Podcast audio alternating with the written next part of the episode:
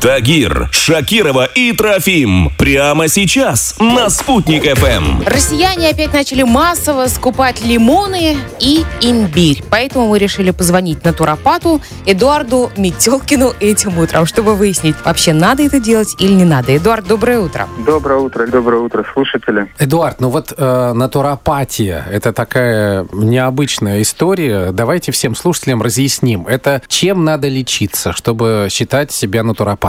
Это очень просто, это природная, естественная терапия. Это то, что нам дано в природе. Так, имбирь и лимон дано природой. Так они помогут да. вот сейчас период простуд, продолжение вот этой коронавирусной истории и так далее? Да, конечно, они имеют свои очень хорошие свойства. Это повышение витамина С в нашем организме. Корень имбиря является мощным отхаркивающим средством, снижает холестерин в крови. Конечно же, он полезен. Но есть одно но. Бизнес поднимает на этом ценовую политику, зарабатывает. Это как-то стало очень некорректно, скажем, передаваться населению нашему. Вы говорите о том, что да, помогает, только, пожалуйста, не повышайте цены, да?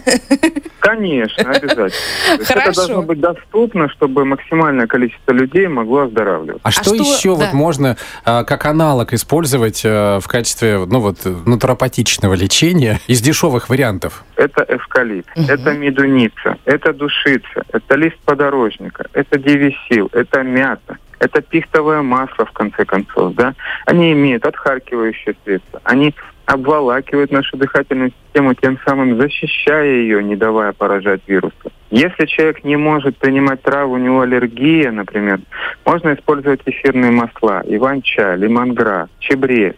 Можно капать эфиры на одежду ребеночку или самому себе, или в конце концов даже внутрь маски, когда мы идем в массовые какие-то зоны, где есть большое скопление людей. О, это... Слушайте, а я вот сейчас еще вспомнила, может быть, это тоже натуропатия. Говорят же, что если продукт похож на какой-то орган, да, то он поможет этому органу. Вот если мы представим легкие, о которых мы сейчас ведем речь, это же вот прям грозди винограда. Может быть, виноград надо в себя сейчас вталкивать по 89 рублей, чтобы с легкими все было в порядке? Ну, с виноградом это больше витаминные история, это структура улучшения крови, например, да, это просто даже повышение настроения, вкусовых каких-то качеств. А вот как раз понимание того, что за счет фитотерапии, природной естественной терапии мы должны защитить свою дыхательную систему, да, то, конечно же, это показано. Ну, не знаю, как на всех работает натуропатия, но на Эдуарде она точно работает. Я сейчас смотрю фотографию в мессенджере на Эдуарда. У него пять детей, а выглядит он как будто бы у него нет детей.